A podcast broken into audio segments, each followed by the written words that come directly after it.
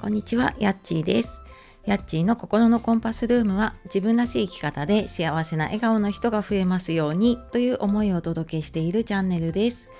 本日もお聴きくださいましてありがとうございます、えー、週の真ん中になってきましたねもうなんか本当に月末に近づいてきていますが連休もねもうすぐになって慌ただしいとは思いますがいかがお過ごしでしょうか？えー、私今ですね先月からメルマガとねメール講座の方をやっていてでメルマガも週に2回ぐらいかなあの配信をしているんですけど昨日ちょうどねあのメルマガ配信でで多分私の発信の中で一番力を入れているというかなんか具体的にこういう風にするといいよっていうことまで伝えているのが多分メルマガが唯一のものだと思うんですけどで、えー、昨日はね不安への対処法3つっていうのを書いているので登録されてる方ねあの多分届いていると思うので、えー、そちらの方を読みください。でまだの方でねちょっと興味あるなっていう方いたら説明欄の方から、えー、見ていただけると自分軸でねえー、自分の幸せを叶える方法っていうことで、えー、私が学んできたね心理学とかコーチングとかちょっと脳科学的なもので、まあ、ゆるっと幸せを叶えられる方法をお伝えしています。えよかったら見てみてください。で、えー、今日はですね、改めまして自己紹介ということで、何を今更という感じなんですけれども、えー、なんでこの話するかっていうと、えー、最近私、あの、ブログを書けるね、ノートのプラットフォームの方で、ここのとこね、2週間、もうすぐ3週間ぐらいかな、まあなんかゆるゆると毎日ちょこっとずつね書いているんですね。でなんかその中でちょっと過去に遡ってみた時に大体皆さん一番初めに自己紹介してるんですけどなんか私していなくってあれどっかでしたかなと思ったけどやっぱりしていなくってですねでなんかお仕事依頼みたいなねポートフォリオ的なのはこの前書いたんですけどあ自己紹介してないなと思ったのとで,、え、でまあ、ノートでね書いてみてあそういえばなんか私だいぶいろいろ状況が変わってるんだなって気づいてでスタエフの方もね多分最近聞いてくださった方が増えていたりとかねあのするのでちょっと改めてね簡単に自己紹介をしようかななんていうふうに思って。はい、ちょっと昨日のノートをもとにね、ちょっとお話をしていこうかなと思っています。で、えっ、ー、と、そうですね、ままず私、プライベートで言うとですね、まあ、40代で小学6年生の息子がね、1人いてまた子育て中というかしています。でえっ、ー、とねプライベートでよく話すのがミスチルが大好きなんですね。ミスター・チルドレンが、まあ、音楽が好きで、特にミスチルが大好きで、で、まあ、よくたまにね、ミスチル愛を語る配信なんかもしているんですけど、まあ、今はね、5月に、えー、今30周年なのでね、今年。でそのライブに2年ぶりかな？に私も、え来月ね東京ドームのライブに行くのがもう本当に楽しみでしょうがなくって。でもうあのツイッターでねいろいろミスチルファンの方フォローしてたんですけれどもただもうなんかやっぱり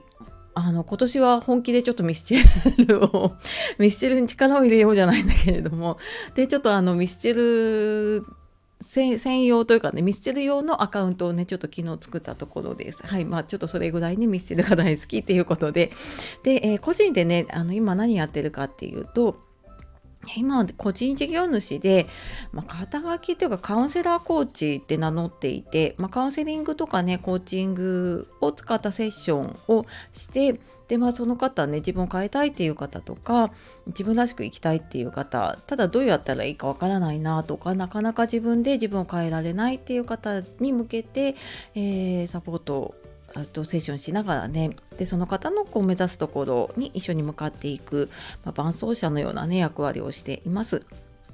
で、えー、それと同時に、えー、私この仕事やる前までは20年以上かなあの介護関係で社会福祉士とかケアマネージャーとして、まあ、介護の相談の現場20年以上やっていたので、まあ、ちょっとそこの引き続きでね介護とか就活の相談を受けたりとかあとはエンディングノートの認定講師とかをやっているので、まあ、そういった就活とかエンディングノートに関する講座とかあと今オンラインでねできるようになったので、まあ、そのコーチングとか心理学使ったねタイムマネジメントの講座とか目標設定の講座なんかも、えー、今やっています。で最近はちょっとあの個人でっていうよりはねストア化というプラットフォームを使って、えー、オンライン講座をねやらせてもらっています。でまあこんな私ねあのどんな人かっていうと まあ小さい頃からですねかなりマイペースな性格でなんか書いてて思い出したのがあの小学校の時にね本当休み時間が終わってみんな教室に入るじゃないですか授業だからね。なんだけどあの休み時間終わってもねいつまでも校庭でなんかもう自分がやりたいと思っている例えば鉄棒の練習をしたいとかあと何かちょっと気になるものを見つけたらずっとそれを見てるっていうねあのちょっと変わった子でした。でまああとはですね今は朝早起きしてるんですけどまあなんか朝が苦手でまあ、多分こう朝に決まった時間に起きて決まった時間にこう学校に行くとかね仕事に行くとか多分そういうのがちょっとあんまりうーん得意じゃなかったんですよね。でもなんか小学校の頃とか夏休みのラジオ体操ってみんなこうなんかねあのハンコもらうのに頑張って行ってたと思うんですけど私はほとんど眠いからっていう理由で行かないような、はいまあ、そんな子供時代を送っていました。でまあただねあのこう成長していって何か人に役に立てる仕事に就きたいって思って、まあ、きっかけは多分私の祖父がちょっとあの介護が必要になった時になんかあの自宅で介護をしていたんですよね。でその姿を見てあなんかこういうね福祉っていうのがあるんだなと思ってなんかそこから、えーと、ちょっと福祉関係の学校に行って勉強をしてで、まあ、そこからね介護の相談の仕事をやってきました。で、まあ、その間にね仕事をしながら、まあ、あの子供が生まれてで、まあ、育児とちょうど私父親の介護が重なってでまあその時にやっぱり、まあ、身体的にもね精神的にもちょっとバランスを崩していたり、まあ、その仕事とあの家庭のバランスがね崩れたりっていうことででまあやっぱりなんか自分自身の生きづらさもねちょっと感じてきたりしていてでまあちょうどなんか小1の壁って言われるねその子供が小学校に上がった時にやっぱりもうあのこれ以上続けるの難しいなと思って会社員を辞めました。でまあそこからあの私の自分探しが始まったんですけれどもあのやっぱり仕事やってた時はねやることがあるし与えられた役割があるからあのやれてたんですけどそれがなくなった時にね本当に私何もないなって何ができるのかってっていうのが分からなくなってでまあなんか人生の迷子がそこから始まっていて なかなか抜け出せなくってでまあその時にねあの NLP っていう心理学を学んだり、まあ、コーチングとかカウンセリングを学んで、まあ、そのおかげでね私は人生が変わって自分はやっぱりなんかこういうので人の何かね役に立ったりとかサポートをしていきたいって思って、まあ、そこからやっぱり人生変わってきて自分の人生をね、まあ、リスタートというか再スタートさせることができました。でまあこれからどうしていきたいかっていうとうーんなんか自分のね人生をこうやって変えた心理学とかコーチングとかを使って、まあ、逆にね今こう悩んでいる方とか自分の迷子になっている方の力になりたいなと思って、えー、去年かな、えー、起業をしたところです。でまだいろいろ手探りでねそのセッションをしたり講座をやったりとかあとはいろいろブログ書いたりとかね発信したりとかしていますけれどもまあそういったのをね通じてうーんなんかこう自分の軸でね、まあ、自分らしく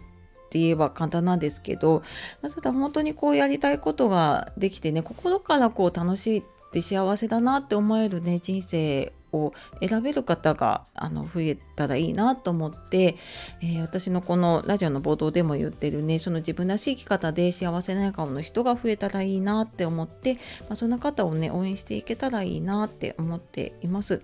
でなんかこう頑張って頑張ってポキって折れちゃう方を私もたくさんいろいろね仕事を通しても見てきているので、まあ、その頑張らなくってもねゆるっとあの自分を変えて幸せ叶えられるよっていう方法をね私はこれからもね発信をしていけたらなっていうふうに思っています。というわけで、えー、ちょっと長くなってきてしまったんですけれども、まあ自己紹介、改めまして自己紹介ということでね、はい、させていただきました。えー、まあこんな感じで、まあゆゆるっと結構相変わらずマイペース ではあるんですけれども、まあ、なるべく平日更新できる時はね、しようかなと思っているので、引き続きよろしくお願いします。はい。では、えー、最後までお聴きくださいましてありがとうございました。素敵な一日をお過ごしください。さようなら。またねね。